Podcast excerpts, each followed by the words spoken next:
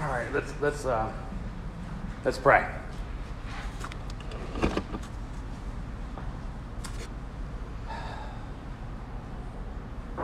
Lord, you are you're calling all of us,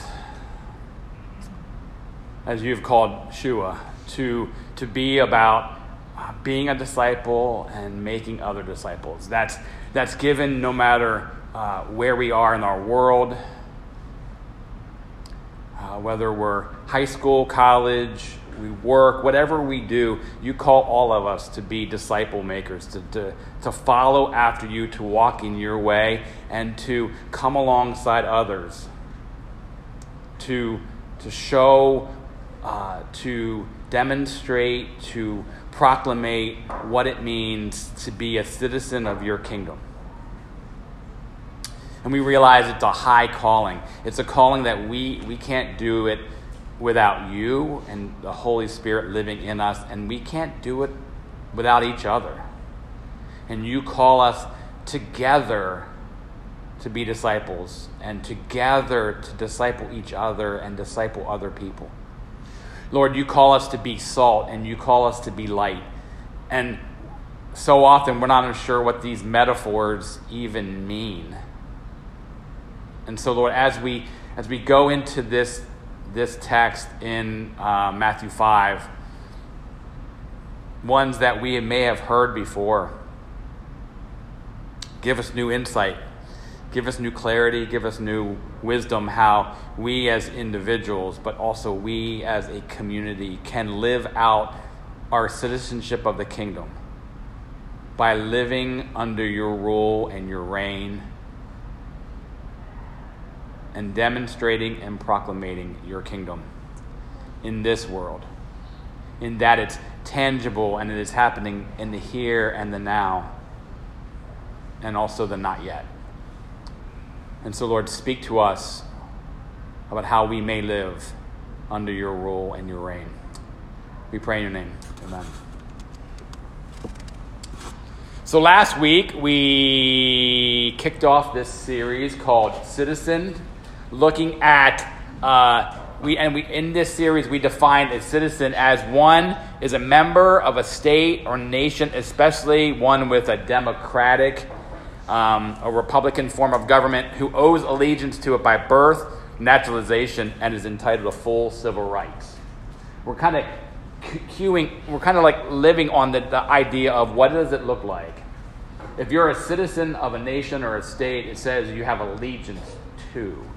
And so we're kind of queuing on that idea like, as a citizen of the kingdom of God, we owe our allegiance to the king and the kingdom.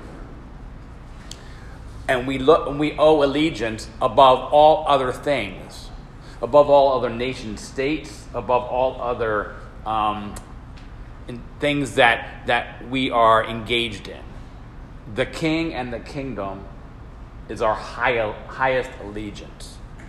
In fact, some would even say you can't even have multiple allegiances. You could only have one. And so we are saying, no, the highest allegiance, the only allegiance that we have is to a king and his kingdom.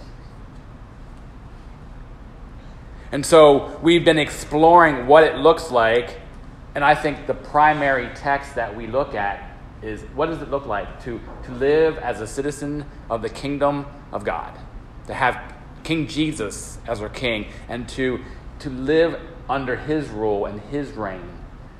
We go to Matthew 5 to 7, the Sermon on the Mount. I think that's like a quintessential text of what it looks like to be a disciple of Jesus. If, I, if someone said, hey, if you could only give me one, one scripture, one area of scripture that, and, and nothing else, and I have no idea what it means to be a follower of Jesus, where would you send me? And I would say Matthew 5 to 7. This is like the quintessential text of being a disciple.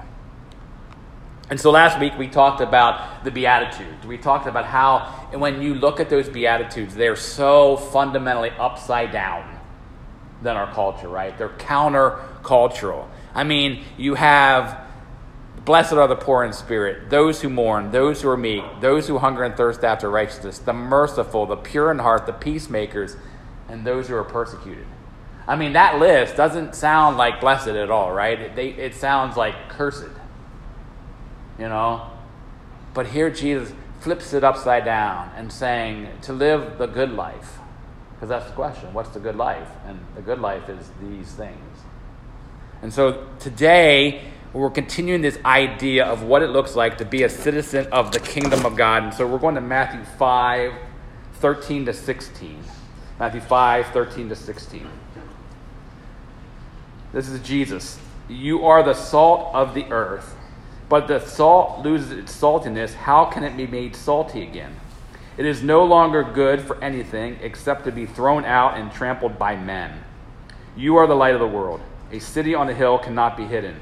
Neither do people light a lamp or put it under a bowl. Instead, they put it on a stand, and it gives light to everyone in the house. In the same way, let your light shine before men, that they may see your good deeds and praise your Father in heaven. So, I just broke your thing. That was a good stole. It was the side of the road for freebie. Okay, all right. Well, hopefully it doesn't. Hopefully, I'm looking at it from here, and it is this is close to Flying Park. I grab another. Got there's another one over here. Okay. I'm sorry. Call it intuition, but I, I that. Oh yeah, I was nervous. It's always an adventure here, isn't it? Your Yeah. second cheer to dunk you. Okay. Yeah. Yeah. You said you said you had some surprises. I, yeah, it was surprising even to me. Have you ever heard the? There's this psych- psychological study that was done where uh, it talked about self-esteem in children, and and, and the, the study was if a if a child, mostly an elementary school child, heard one negative thing about that, it would take ten positive things to counteract that one negative statement in order to keep kind of like their self-esteem like level. So somebody would say something bad about them and they would go down. And then it was like, okay, now to get even back to that place they were before, it's going to take 10 positive statements about them to get it back to like where they were. My guess is teenagers is probably 20 to 1, right? One statement and then 20 good statements. Think about it though. Children live into what they're named, right? If you tell a child that they're bad long enough, they're going to believe it and they're going to live into it. Think of also think of it like this. In the scriptures, Jesus had a ha- had a had sometimes he would rename people. Right? Simon. Simon, you are no longer called Simon, you are called Peter. Simon, I looked it up, meant to be heard, while Peter was the rock. And if you saw what J- Peter was before Jesus really got a hold of him, I could almost see him now going, like, Jesus, like, really? You don't know me at all. Because I am not a rock at all. But there's a sense of Jesus was naming him and calling him into something that he could be. As opposed to saying, Peter, you're just bad. No, Peter, you can be the rock. Calling him into his identity, calling him into what he can be. Now you're thinking, what does this even have to do with what we just read? Well, think about it. Jesus is seeking right there to give his followers an identity. Right? From that day on down through the years, he, were, he, Jesus, not only to his disciples, not only to those who were sitting on that hill that day, but those who would seek to follow him from that day forward, down through the ages to our day and into the future. He's seeking to give citizens of his kingdom kingdom identities. Okay? Now, for those who are U.S. citizens, the nation state of the United States desires that our identity is that we're Americans. And, and depending who you talk to, some would say that is your primary identi- identification. You are an American. It's above everything else. And Americans are like this. But Jesus desires for those of us who seek to follow him and his way to have citizen identity based on the kingdom. And what is that identity he gives? Well, look at it. He says, You are salt, you are light. Notice this. Notice a couple things. He doesn't say, You will be salt, you will be light. It's a given statement. You are salt, you are light. Not, you will be if you do X, Y, Z. Do you live into it or not? But the identity is still there. He, in fact, in fact, when he says "you are salt, you are light," he's using the present tense. It's like a fact. Now, you may look at your life and go, "I'm no salt, I'm no light." But kingdom citizens, those who follow the way of King Jesus, live under his rule and his reign, are salt, are light. Now, you are salt, you are light, you are city set on a hill. But what does that even mean? Well, let's unpack that a little bit, shall we? So, the first thing we see that these metaphors of salt and light and city to hill, Jesus just didn't like pull it out of the air, right? He just didn't like kind of like try to think, okay, what metaphor can I use? What what thing can I talk about my people and their identity? He just didn't pull it from nowhere. He pulled it from somewhere. In fact, actually, what you'll find out is that these metaphors were used before. These metaphors were used especially about the people of Israel. And even with the city on the hill, there's a debate. Was he kind of referring to Jerusalem? Or was he referring to another city that had, like, the, was the highest city in all of Israel, about 3,000 feet above sea level? But, so in Isaiah, in two places, 42 6, I, the Lord, have called you in righteousness. I will take hold of your hand. I will keep you and will make you to be a covenant for my people and a light to the Gentiles. You are light. Seven chapters later, 49 6. I will also make you a light for the Gentiles, that my salvation may reach to the ends of the earth. He's taking these metaphors that were to be about the people of Israel, a people who he had given a call to from the beginning. Genesis chapter 12 You will be a blessing to all nations.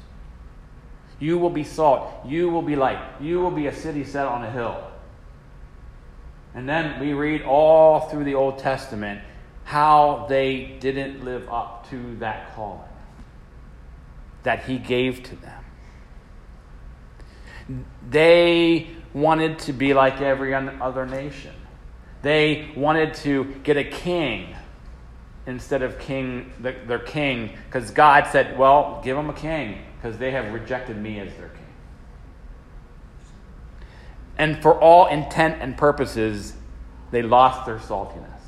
Their light had gone dim. The city set on a hill you couldn't tell was there.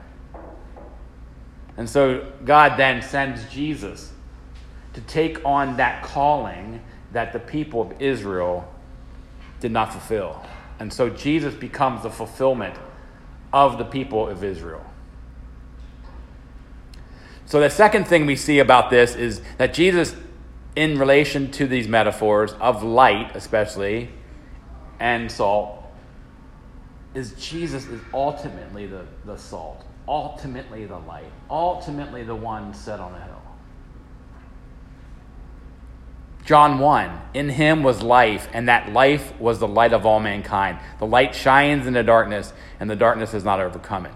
There was a man sent from God whose name was John. He came as a witness to testify concerning that light, so that through him all might believe. He himself was not the light, he came only as a witness to the light. The true light that gives light to everyone was coming into the world. Jesus. That's who John is talking about. He is light. He is salt. He is the one set up on a hill. City set on a hill? Jesus was crucified on a hill for all the world to see. And so he lived these things in his life. He lived as salt. He lived as light. He lived as a city set on a hill. And so then he calls for you and I to the same thing. It's not like he would say, hey, do this, but I'm good. I'm not going to do it. He lived it, and he calls us to live it. He went first so that we can follow. Because think about it. If someone says to you, hey, can you do this? And you're like, have you done it? Well, no, no, no, no. I, no, I don't. I don't want to do it. But you should do it. I'm not gonna. I'm not gonna follow you. Like if you're telling me to do something you're not willing to do, I'm not gonna do it. He's not like that. He calls us to the same identity that he has to be salt, to be light. Our identity as salt and light. Now, what does that mean? What does it mean to be salt? Now, salt in that day, in that age, was a precious commodity. It was worth a lot. In fact, Roman soldiers were sometimes paid in salt. Can you imagine that now? Like somebody hands you a bag of salt. There's your pay for the week. You're like, great, thanks. In fact, actually, and I don't know, I, I've kind of heard this statement worth their weight in salt. You ever hear that statement? That's where it comes from. Because they were paid in salt, because it was precious. As a disciple, you are precious. You are a son and a daughter of the beloved. You are a son and daughter of King Jesus, holy and perfectly loved as you are, and he desires the best for you. And so you are precious. What does it mean to be salt? Salt in that day was used as a preservative. Okay? If you, you know, you can't think freezer, refrigerator, they don't exist. And so, how do you preserve meat from going bad? You put salt on it, and a lot of salt. And it, and it slows the decaying process of that meat down. If we are salt as disciples, we are to help slow the decaying process of our world and our culture.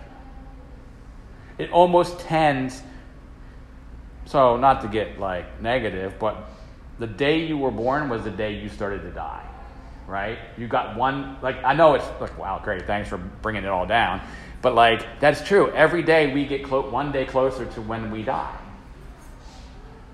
in, in kind of the same way, the culture is going the same way. And so, as followers of Jesus, our calling to be salt is to slow the decay down, slow the rotting process down. What does it mean to be salt? Well, in that day, salt, and today, salt was used to flavor food, right? When we add salt to something, it goes from bland to more flavorful. And so, as disciples of Jesus, we are to be flavorful people, not bland.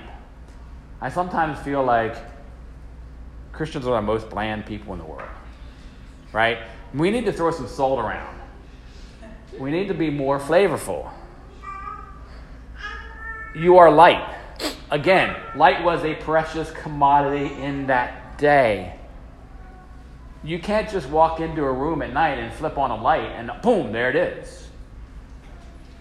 Have you ever been a place where there wasn't any electricity? Even now, like, what happens? Everybody goes to bed. Or you have candles, right? Light is a precious commodity at that time. Again, you are a precious commodity. You are light. A light allows us to see, right? Normally, when the lights go out, you got to when the light when the, when you know, it gets dark, you got to turn on a light to see. Otherwise, you end up stubbing your toe, breaking your toe, smacking something, walking into the wall because you can't see. When we live as the light, we aren't the light, right? We don't. We're not the light. Jesus is the light. When we live in His way, when we love, live, serve, bless, others will see the light in us. And what does the end of the text say? And they will glorify God. It's not that you will get glorified. When you, lo- when you love like He loved, when you serve like He served, when you live in His way, it's not about getting kudos for yourself. It's not about getting patted on the back. Man, you just are amazing. No, no. Anything you see good in me, the way that I'm living, it's because of Jesus living in and through me. And lastly, oh, fourthly, sorry. The thing that's common between salt and light is this they don't exist for themselves. Salt and light is best when it's poured out, when it's turned on. Salt has value when it's applied to other things. Like, oh, this soup, I need a little salt. It's actually got to be poured into it. It can't just, oh, there it is, it's sitting in the bottle. Good. It has to be applied. We, I mean, maybe you guys are strange and you do this. Maybe you just take the little salt container and just go like this. Just pour it down your throat. I, I've never seen it. I wouldn't, I don't think any of you do that. No. But the other day, yesterday, my lunch consisted of spring onions from the garden, and I put salt down and I dip it in and I eat. That's my, that was my lunch yesterday. You didn't want to be around me, okay? Because my breath was horrendous. Or you go to and you go to put uh, hamburgers together. Well, we normally put salt on it before you put it on on the grill. Or on you put butter and salt on corn on the cob, right? It's to be applied to something else to bring out that flavor. It's it's putting others before yourself. It's putting their needs before your very own. It's we used this word a couple months ago. Um, we used this word kenosis or kenotic. This, keno, this word kenosis is this idea of uh, self-emptying, and is referred to Jesus. He self-empties. In Philippians chapter two, who being very nature God did not consider equality with God something to be used for his own advantage. Rather, he made himself nothing by taking the very nature of a servant being made in human likeness and being found in appearance as a man, he humbled himself to become obedient to death, even death on the cross. To be a kingdom citizen, to be salt and light, is to be like Jesus. And Jesus was self emptying and calls us to that same self emptying. And lastly, Something that I think most of us probably miss in this conversation.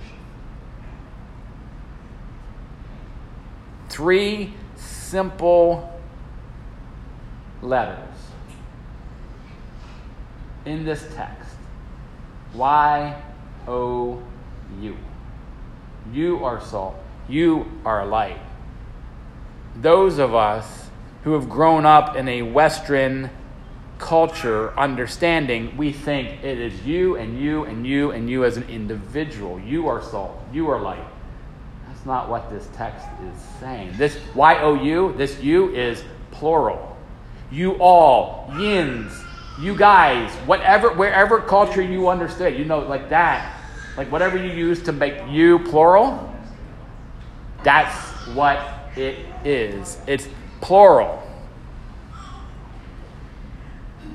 as individuals disconnected from each other, we lose our saltiness, we lose our light. But together in community, and this is what this text is saying in community, you are salt. In community, you are light. In community, you are a city set on a hill. Think about it. A city, you can't be a city alone right? There is no one, it's one house. That's not a city.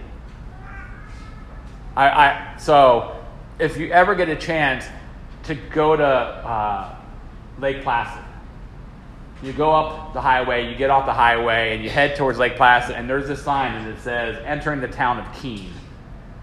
And you keep driving, and there's no houses. And then it says you are leaving the town of Keene, and you're like, where was that town? I'm sure there's a town somewhere, but I don't ever find it. You can't be a town alone. You can't be a city alone. You got to be in community to have a city, to have a town.